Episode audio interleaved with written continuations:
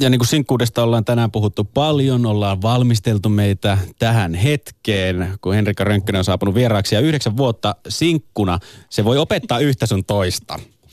Se voi opettaa yhtä sun toista itsestäsi, se voi opettaa yhtä sun toista muista ja se voi opettaa yhtä sun toista elämästä ylipäätään. Ja mikäli sanat on hallussa ja osaa kuvailla elämää sinkkuna hauskasti ja hyvin elämänmakuisesti, niin nuo yhdeksän vuotta sinkkuna voi myös poikea hyvin suositun blogin sekä pari kirjaakin, niin kuin Henriikka Rönkkösen kohdalla on tehnyt. Hyvää huomenta, Henriikka. Huomenta, huomenta. Tota, mä katsoin sun blogista.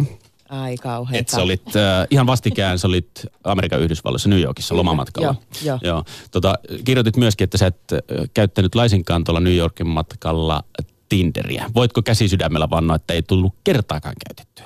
Voin, voin, voidaan vaikka ihan jotenkin. Ei, ei sitä kyllä näy sieltä, vaikka mä avaan blogeista. Niin, siis en mä käyttänyt. Siis se oli jotenkin, mulla on vähän semmoinen, kun mä lähden mä matkalle tai sitten tällaiselle, no tää oli, mä olin mun serkun luona nyt kylässä, niin kun musta tuntuu, että mä kirjoitan ja ajattelen miehiä ihan työksenikin, siis kuten näistä kirjoista voi lukea, niin mä olin lomalla. Mä sanoin, että mun ei tarvi, mä olin niin onnellinen, mun ei tarvi miettiä ketään miehiä eikä treffejä eikä niinku mitään. Hei, mikä on määmatka? Määmatka on semmoinen matka, mikä tehdään itsekseen. Eli se ajatus lähti siitä, että mä joskus ajattelin, että oispa ihanaa mennä häämatkalle. Mm-hmm. Eli siis tämmöiselle matkalle, missä ei ole mitään paineita ja voi vaan olla vaikka hotellihuoneessa koko sen ajan. Kukaan ei kyseenalaista sitä, kukaan ei jotenkaan tuu silleen, että miksi et sä oot käynyt siellä nähtävyydessä, tehnyt näitä turistihommeleita.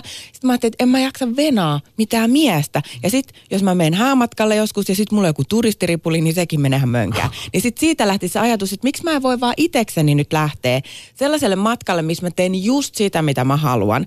Ja jotenkin se sana, sanassa on sellaista kaikua, että se ei... Et monethan on nyt hästäkännyt sen Instagramissa, että monet on lähtenyt sille määmatkalle, että siinä ei ole sellaista säälittävää semmoista, että aah, sä lähet yksin. Ja mitä sitten, jos mä sanoisin, että hei, että mä lähden yksin mm. matkalle, niin siinä saattaisi helposti olla silleen, että ai, miksi sä lähet yksin, mutta määmatka on määmatka. Ja se voi olla vaikka Heinolaan tai se voi olla vaikka Pariisiin. Siis miten sä suhtaudut näihin tyyppeihin? Maailmalta lukee aina välillä uutisia ihmisistä, jotka niinku pitää hääjuhlan itselle, että mä menen nyt naimisiin itseni kanssa ja sit on hienot morsiuspuvut. Niin, niin. On, on kakut ja po- kutsuttu paljon porukkaa, että saa ne kunnon bileet mm. aikaiseksi. Mitä sä niinku ajattelet tästä? O- onko sä niinku ihan sitä... Menisin ihan semmoisiin juhliin. Mä en ole itse kauhean hyvä juhlien järjestäjä, eikä mä en siis en järjestele itselleni juhlia, mutta jos joku järkkäisi, niin mä olisin tosi iloisena menossa sinne, koska mitä järkeä, että sä, jos, sä koko, jos ajatellaan, että monet tytöt ja miksei pojatkin, niin haaveilee niistä häistä ja haaveilee siitä. Ja mitä sitten, jos se elämä ei meikkä niin? Niin miksei sitten vaan järkkää, jos sä oot oikeasti venaat, että sä saat vetää sen valkoisen hillit, hirveän kaavun päälle, mutta joku pitää sun helmoja, kun sä käyt kusella, kun sä et itse pääse. Niin miksei sitten järkkäisi niitä? Että jos se on oikeasti se, kun monethan haaveilee just nimenomaan niistä häistä, ei edes sitten parisuhteesta. Joo, tota mäkin olen ihmetellyt, että et, et monissa puheissa korostuu tämä lause tai sana pari päiväprinsessana. Niin mä oon ihmetellyt sitä, että miksei päivä prinsessana, niin miksi pitää tapahtua juuri niin kuin jossain siinä vaiheessa, kun on löytynyt parisuhteen ja käyty ne kihlat läpi ja tehty suunnitelmat häitteen suhteen. Miksei se päivä prinsessana voi olla joku päivä ihan pelkästään sinulle itsellesi, jos sitä parisuhdetta ei ole. Niin, kyllä. Ja sitten monesti musta tuntuu, että häissä on vähän semmoinen vipa, että se on sen... sen naisen juhla. Siis että se mies siinä vaan tulee ja se ei edes tiedä, että ketä on kutsuttu ja kuka istuu missäkin ja mitä ruokaa siellä on. Että hän vaan tulee sinne, sinne kun hänetkin on kutsuttu, tämä aviomies siis. Mutta tämä New Yorkin reissu, josta puhuttiin, niin se ei ollut määmatka ilmeisesti. Se ei no, mennyt tähän lokerikkoon. No kun mä sitä vähän mietin, mutta kun se, mä olin siellä mun serkun luona punkkasin ja sitten hänen kanssaan oli, niin ei se ehkä ollut. Kun se oli vähän sama kuin me nähdään jossain mun mummolassa, niin mulla oli vähän samalla olo, kun mä olisin mennyt sulkavalle mummolaan, kun mä menin New Yorkiin mun serkun luona. Ja kun toi ihmetyttää, mä oon tällä viikolla päässyt ihan aitiopaikalta seuraamaan, kun mulla on pari kaveria äh, käynyt pohjoisesta täällä Helsingissä, niin sillä samalla sekunnilla, kun takki on heitetty pois, kamat laitettu nurkkaan, istuttu sohvalle, niin mikä sieltä nousee esille? Kännykkä taskusta, Tinder päälle, katsotaan, siinä on kaksi juttua kuulemma. Katsotaan toisella paikkakunnalla oma markkina-arvo, miten se tepsii, ja toisaalta myös tutkitaan tarjonta. Niin ihmetyttää, että jos on kuitenkin Suomen tunnetuimmaksi sinkuksi niin tituleerattu nainen, joka on toisella paikkakunnalla, mutta ei kuitenkaan harrasta tätä, koska ilmeisesti tämä on kuitenkin äh, tosi yleistä. Niin, siis sitä mä oon miettinyt, että onko se... jos nyt tälle ihan ronskisti vedetään sukupuoliroolit kahtia eikä niin kuin enempiin osiin, niin onko se miesten juttu enempi vai onko na- tekeekö, na- tekeekö naiset? Kyllä varmaan naisetkin tekee, mutta sitä mä oon miettinyt vähän, että mä oon kyllä vähän semmoinen huono sinkku siinä mielessä, että mä en ole yhtään semmoinen ihminen. Mutta mä oon huomannut se, että kun mä stalkkaan mun Tinder-mätsejä joskus, kun siellä Tinderiä on käyttänyt ja sitten, että aane on reissussa ja sitten tulee yhtäkkiä se neljätuhatta kolmesataakahdeksankymmentäkuusi kilsaa. Se, että haista paska. Et se, mä oon kyllä huomannut, että muut tekee sitä, mutta mä en tiedä mikä se. Mua ei, miksi mä haluaisin jonkun tuntemattoman ihmisen kanssa, kun mä oon mun matkalla, mun lomalla, niin viettää aikaa. Mä en tiedä. Ja sitten jos se on ihan kamalaa vielä. No, toinen juttu, mikä kiinnostaa, niin tutkiskelitko kuitenkin, vaikka Tinderiä et käyttänytkään, niin millään tavalla äh, sinkkukulttuuria, jos sellaista ikinä olemassakaan, niin Amerikan Yhdysvalloissa kuitenkin tommoisen niin kuin päämäärättömän ja tarkoituksettoman deittailun päämajaa ja luvattua maata. Niin, Sex on the Cityn syntysijoilla. Niin, no tota, no en mä silleen, mä vaan siellä kirjoittelin kahvilassa ja, ja tota... tein semmosia, kävin kiipeilemässä ja tämmösiä. Ihan siis, kun mun lomat on nykyään semmosia, että mä otan Suomesta sen, ne asiat, mitä mä rakastan, ja mä vien ne jonnekin eri kulttuuria, ja sit mä jotenkin sopeutan ne sinne. Niin en mä siis, kato, ne on työjuttuja. Enhän mä tommosia jaksa yhtään miettiä. Hirveätä suorittamista. Niin.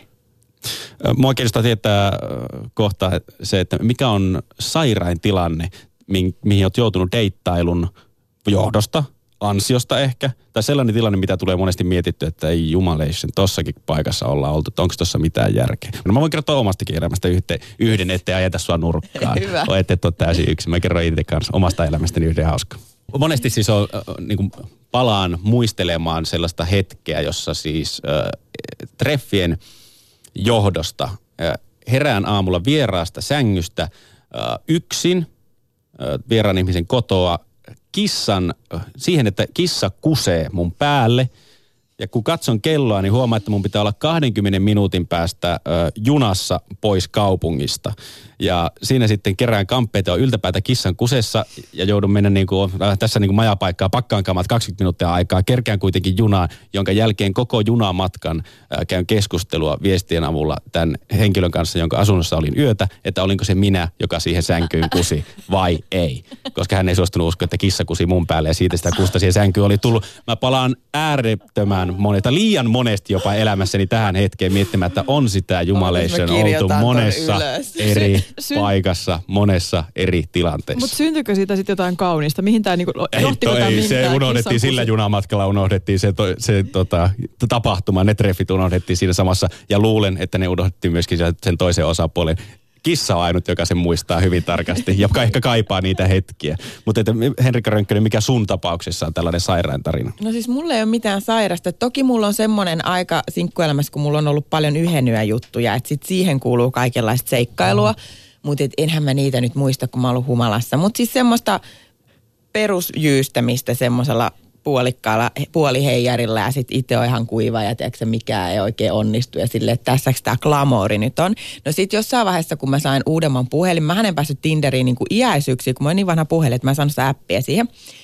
Niin sitten kun mä vihdoin pääsin sinne, että mun ekat Tinder-treffit oli sellaiset, että mä olin tietysti katsonut niitä kuvia ja miettinyt itseni siihen rinnalle, että kyllä, että nyt on niin kuin hyvä ja että voisi ehkä tästä jotain lähteekin. Niin sitten kun tämä mies astui sit siitä bussista ulos, niin oli vähän silleen erinäköinen kuin niissä kuvissa. Että oli, oli hyvin semmoinen hyvin erilainen tapaus, mutta sitten mentiin oluelle ja, mutta se oli vaan semmoinen, semmoinen jännittävä tilanne, että kun siinä samalla tietää, että okei, että ei. Ei, voisin saman tien sanoa, että ei kiitos ja lähtee kotiin, mutta mut sitten totta kai kohteliaisuudesta hänkin on vaivautunut tulemaan siihen paikalle. Sitten hän koko sen ajan kertoi, miten hän, ei, niin kuin, hän, hän oli eronnut juuri ja hirveästi semmoisessa synkissä vesissä siinä, niin hän ei halua mitään naisia ja tämmöinen oikein piristävä, piristävä ensikokemus oli. No, joo, no niin. Vaikuttaa sangen mukavalta kaverilta. Varmaan joo. Mukava hetki oli siinä niin kuin molempien näytellä, että, että kyllähän tässä ihan kivaa on oli, vaikka. Oli, joo, joo. Kyllä mä, kyllä mä isot effortit laitoin siinä peliin. Ja sitten kun mä vielä mietin, me oltiin jossakin Kallion kuppilassa ja sitten musta tuntui, että kaikki silleen kattoi, että tossa on nyt toi sinkkublokkaa ja sitten, sitten tota... Tämä pienen pieni mies siinä mua vastapäätä kertomassa traumoistaan. Niin Niin kerroksä Henriikka muuten koskaan treffeillä sitä, että sä kirjoitat, jos, jos joku ei tätä tiedä tai piilottele, mutta kerrotko suoraan, että mä kirjoitan tällaista sinkkublogia? Mm, no siis se, no mulla on vähän sen sinkkublogin kanssa semmoinen, että mä oon siirtynyt enemmän tuonne Instagram-päivittämiseen, eli mä yleensä sinne kirjoitan, että se blogi on pikkusen jäänyt sivuun ja, ja tota... Se ei ole enää ainakaan mun päässä semmoinen juttu, että mä oon sinkkublokkaa, mutta mä aina muistan, että mä oon, kun mulla toimittajat muistaa sen. Mutta ehkä enemmän mä sitten, se tulee puheeksi, että mä oon kirjailija tai että mä kirjoitan ja että mistä aiheesta, niin sinkkuus. Että se kyllä yleensä, kyllä mä sen sanon. Parempihan se on sillä haiti tietää. Millainen se suhtautuminen on sitten sillä vastapuolella? No siis ö, näistä viidestä Tinder-treffistä, joita mä oon elämässäni käynyt, niin no siis osa tietää ja sitten siinä on vähän semmoinen haastava, että jos he tietää etukäteen ja heillä on tällainen aika suht kova into päällä, että aah toi on se Henriikka, että vähän sellaista funny-meininkiä, niin se on, se on heti tietää, että siinä tullaan pulkalla päin puuta, että ei, ei tule mitään.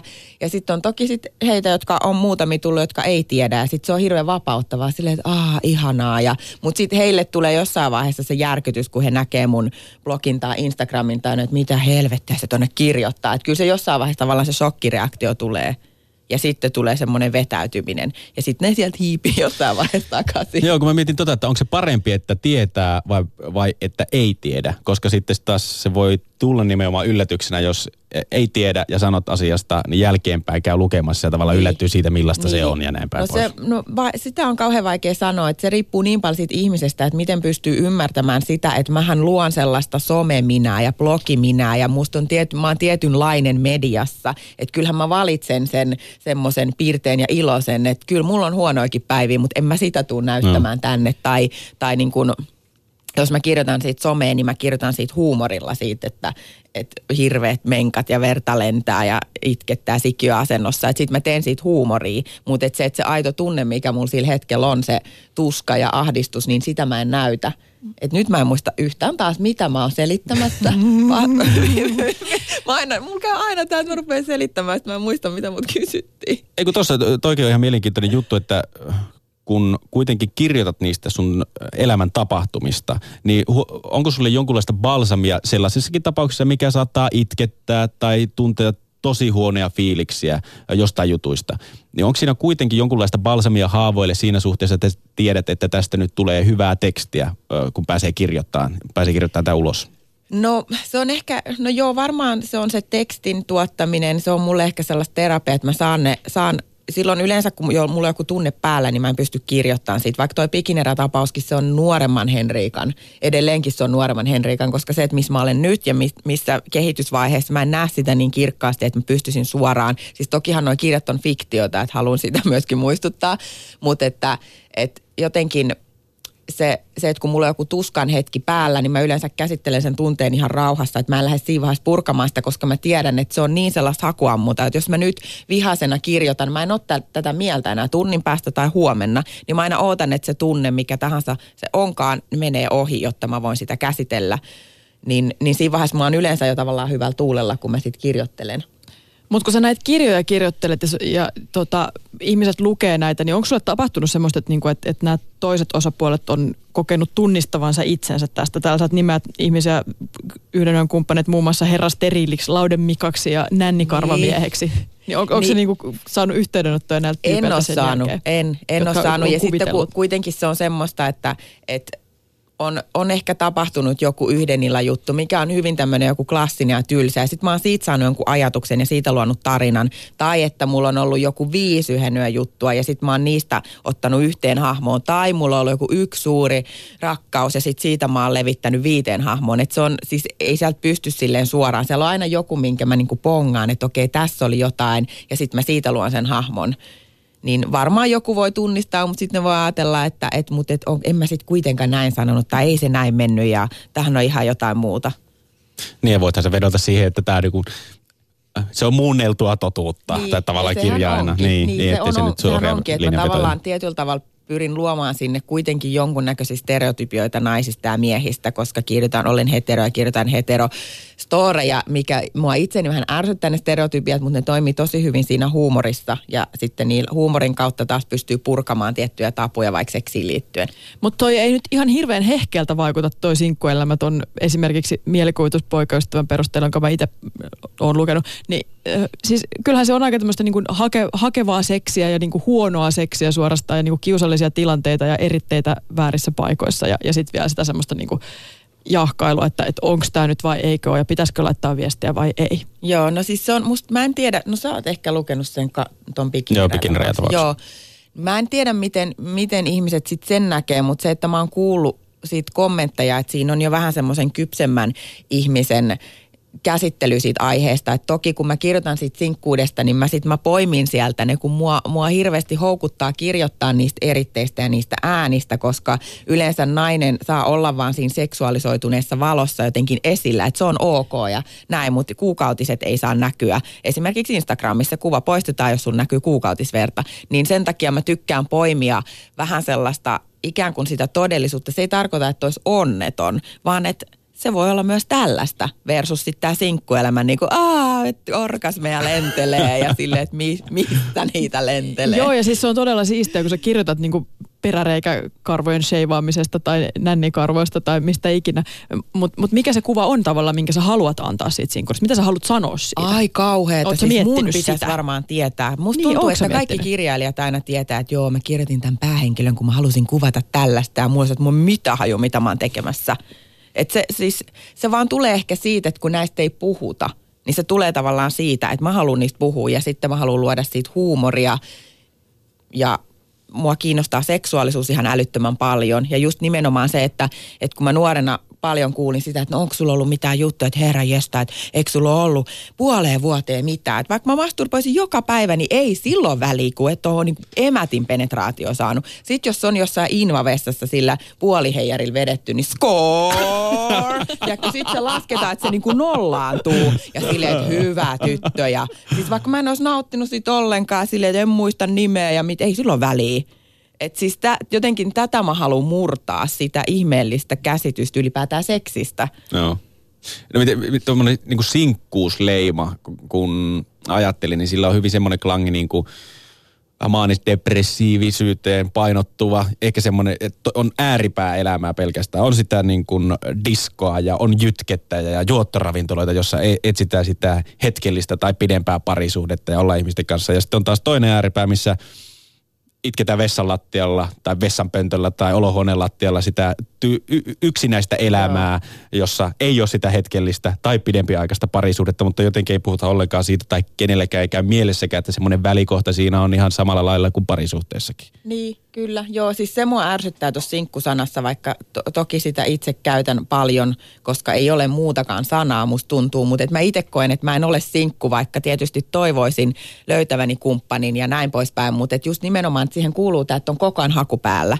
Tai että koko ajan pitäisi olla jotakin ja koko ajan pitää tehdä jotakin. Ja, tai sitten just, että itket siellä himassa. Että oot jossain välitilassa, puutostilassa ennen sitä oikeaa elämää, joka on parisuhteessa. Hmm. Ja sitten sen takia, kun se sana sisältää niin paljon sellaisia no, noi ää, tuota ääriajattelua, niin itselläkin on kestänyt tosi kauan löytää se Henriikka, joka on ihan sama ihminen. Mä, on, mä tiedän tällä hetkellä, että mä olisin tismalleen sama ihminen suhteessa kuin sinkkuna. Että mä oon löytänyt ne mun jutut, joita mä teen ja mä tekisin niitä määmatkoja ja runkkailuita suhteessakin, että ei se muutu siitä miksikään. No, mutta jos et sä miellä itseäsi sinkuksi, niin miksi sä te kirjoitat sinkkublogia tai kirjoitat kirjoja sinkkuudesta? No koska mä haluan muuttaa sitä sanaa. Siis se, siinä sanassa on hirveästi stereotypioita ja se ei muutu muuta kuin puhumalla siitä, että mitä se elämä oikeasti on.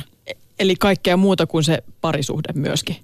Niin, tai siis että se, että jotenkin niin kuin sitä, kun mä näen itse silleen, että okei mä oon nyt sinkku. Sitten jos mä oon parisuhteessa, niin sitten siinä on kaksi sinkkua. Tiedätkö siis, että et sä oot se yksilö, oma ihminen, sulla on ne omat jutut versus, että sitten silloin nuorempana niitä ei tajunnut. Että sit sä vaan nojasit siihen toiseen ja että mulla on jotenkin niinku huono fiilis ja sit sä syytät sitä toista siitä, vaikka se ei liity siihen mitenkään. Niin just jotenkin sitä oman tunteiden ymmärtämistä ja, ja sitä, että hei, et voi olla hauskaa yhdessä ja, ja jo, en mä tiedä.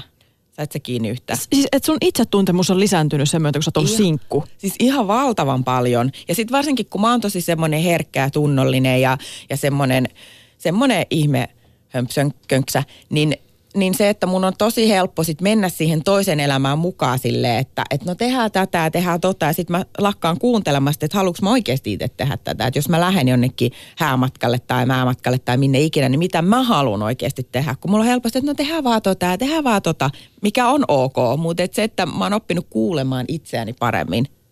Ja osaan niin kuin lyödä niitä omia rajoja. Okei, me puhuttiin tuossa äsken tanskalaisesta elokuvasta Kauhea nainen, joka on herättänyt aika paljon keskustelua ja herätti itsessäkin aika paljon tunteita, kun sen katsoin. Siinä siis kuvattiin tämmöistä aika tavallista parisuhdetta, jossa siis, siis nimenomaan miehen näkökulmasta, ja se tapahtuu niin, että, että, että häntä alkaa häiritseen se, kuinka tämä nainen tulee hänen elämäänsä, että, että muuttaa hänen kotiinsa ja rupeaa järjestelemään uudelleen astianpesukonetta ja leffajulisteet häviää seinältä, kun tulee tämmöisiä tyylikkäitä abstrakteja taideteoksia Joo. tilalle.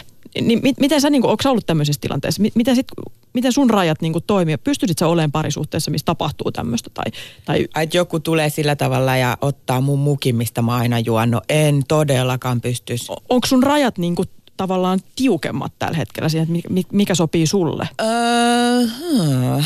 No tota, varmaan se on jollain lailla selkiintynyt ehkä se, että Mä en, on, mä en ole esineihminen, enkä sisustaja-ihminen ollenkaan. Et se, että jos joku osaa laittaa kodin nätiksi, niin ei se mua haittaa. Mulla on siellä just vaan ne tarvikkeet, joita mä tarvitsen.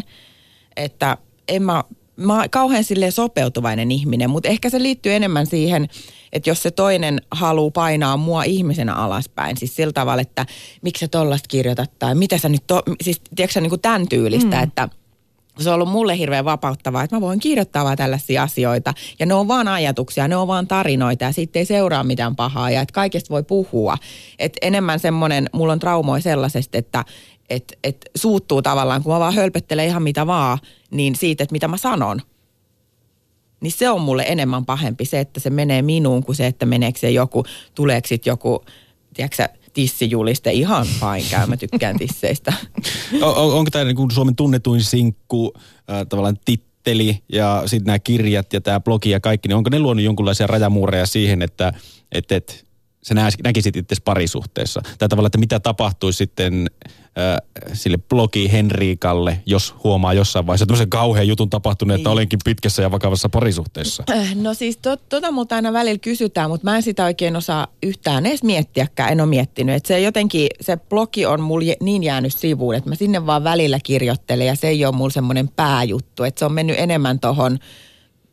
Et mä kirjoittelen ihan mitä vaan tarinoita. Sitten mä mm. välillä vetäsen sen Tinder, Tinder, jotain puhun Tinderistä, että muistuttelen, että, että mä kirjoitan niinku sinkkuudesta, mutta tota, en mä tiedä miten se, miten se, mä en usko, että se muuttuisi. Mä tällä hetkellä ainakaan ei kiinnostelisi kirjoittaa parisuhteesta no. itsessään. Että mähän kirjoitan, kun monet näkee sen, että oo mä kirjoitan miehistä noissa kirjoissa ja mä näen sen, että mä kirjoitan vaan itsestäni. Että on joku mikä, joku tyyppi, joka saa mut, herät, mut herää tiettyjä tunteita ja sit mä sit lähden projisoimaan jotakin ja sit sit syntyy tarina. Mä en näe niitä miehiä niissä tarinoissa ollenkaan. Että ne on vaan sellaisia laukaisevia tekijöitä minulle. Että tavallaan se on muuttunut siitä, että puhutaan pelkästään sinkkuudesta, niin puhutaan Henriikasta. Tavallaan siihen suuntaan tämä no var, kirjoittelu varmaa. Ja kirjat enää on mennyt. Jo, varmaan se on, varmaan joo. Tuo on hyvä kysymys. Mua ihan ittenikin jännittää, että mihin se menee. Mitä on tulossa. Niin, että mitä multa tulee. Mähän en voi tietää. En mä näitä sinkkukirjoja tiennyt, että tulee. Mm-hmm. No, tässä ollaan puhuttukin jo siitä, että sun, sun kirjoissa, sun teksteissä vilisee äh, oikeastaan kaikki eritteet, mitä ihmiskeho voi, voi erittää. Tää hyvin suorasukaisesti, kirjoitat upea suorasukaisesti ja nämä ei ole ainoastaan niissä kirjoissa tai sun elämässä ollut niinku omia ajatuksia, vaan sitä tuodaan myös hyvin ilmi tällaisissa tap- niinku tapaamisissa sun muissa. Niin, äh, miten sä Henriikka näet sen, että onko ihmistuntemuksen tavallaan suurin testi ja se isoin raja-aita, mikä voi ylittää, niin tämmöinen ulosterajan veto, että mistä voi puhua, mistä puhutaan ja kuinka selkeästi nämä asiat tuodaan niinku esille meidän kahden kanssakäymisessä? No tota, kyllä mä huomaan sen, että jos mä jonkun, jos jotakin ulosteläppää heitän ja se toinen on aivan siis vitivalkoinen tai semmoinen, että naiset ei saa puhua. Yleensä siihen liittyy nimenomaan se, että naiset ei saa puhua. Että varmaan poikaporukalla kyllä heitellään, mutta et mä naisena sanoin, että siinä pila, menee pilalle joku hänen, hänen kuvansa naiseudesta tai naisen seksuaalisuudesta tai muuta, niin eihän siitä tule heräjästä mitään. Että kyllä se on semmoinen, se on sellainen kiva suodatin, että voi jonkun pieruläpä heittää sitten silleen, no niin, seuraava. toinen juttu, mikä noista, no tästä Tinderistä ollaan puhuttu, mutta se käsittää, tämän päivän deittailu käsittää niin paljon suuremmankin skaalan kaikenlaisia erilaisia välineitä, mistä sitä toista voi seurailla ennen kuin kasvokkain ollaan edes tavattu. Että enää ei ole sitä tanssilavalla nyö, pokataan, että saisiko luvan ja sitten mennään ja sitten ollaankin seuraavat kymmenet vuodet yhdessä ja ikuisesti ja aineaa ja siitä siinä samalla viisi lasta. Vaan nykyään se ennen, ennen kuin kasvokkain tavataan, niin sitä periaatteessa tiedetään jo kaikki toisesta. Ainakin hyvin iso osa johtuu niin kuin sosiaalista mediasta ja sen helpottavasta äh, tavasta niin kuin tutustua toiseen keskustelematta. Niin onko, onko niin kuin tämän päivän deittailu enemmänkin tämmöistä etsivä toimiston pyörittämistä? Pyritään saamaan selvää asioista, pyritään saamaan selvää ihmisistä. No se on vähän, se on vähän ikävä kyllä mennyt siihen ja kyllä mä itsekin tunnist, tunnustan sen, että tulee vähän vähän googleteltuu välillä, mutta taista alkattuu jostakin, mutta kun siinä on just se, mikä erityisesti myös minun kohdalla on se, että kun mäkin, mitä mä luon tavallaan se mun taiden tai ne mun tekstit sinne someen, niin se on pieni osa minua. Ja sit mua harmittaa se, että jos joku järkyttyy siitä, koska mä oon niin paljon muutakin.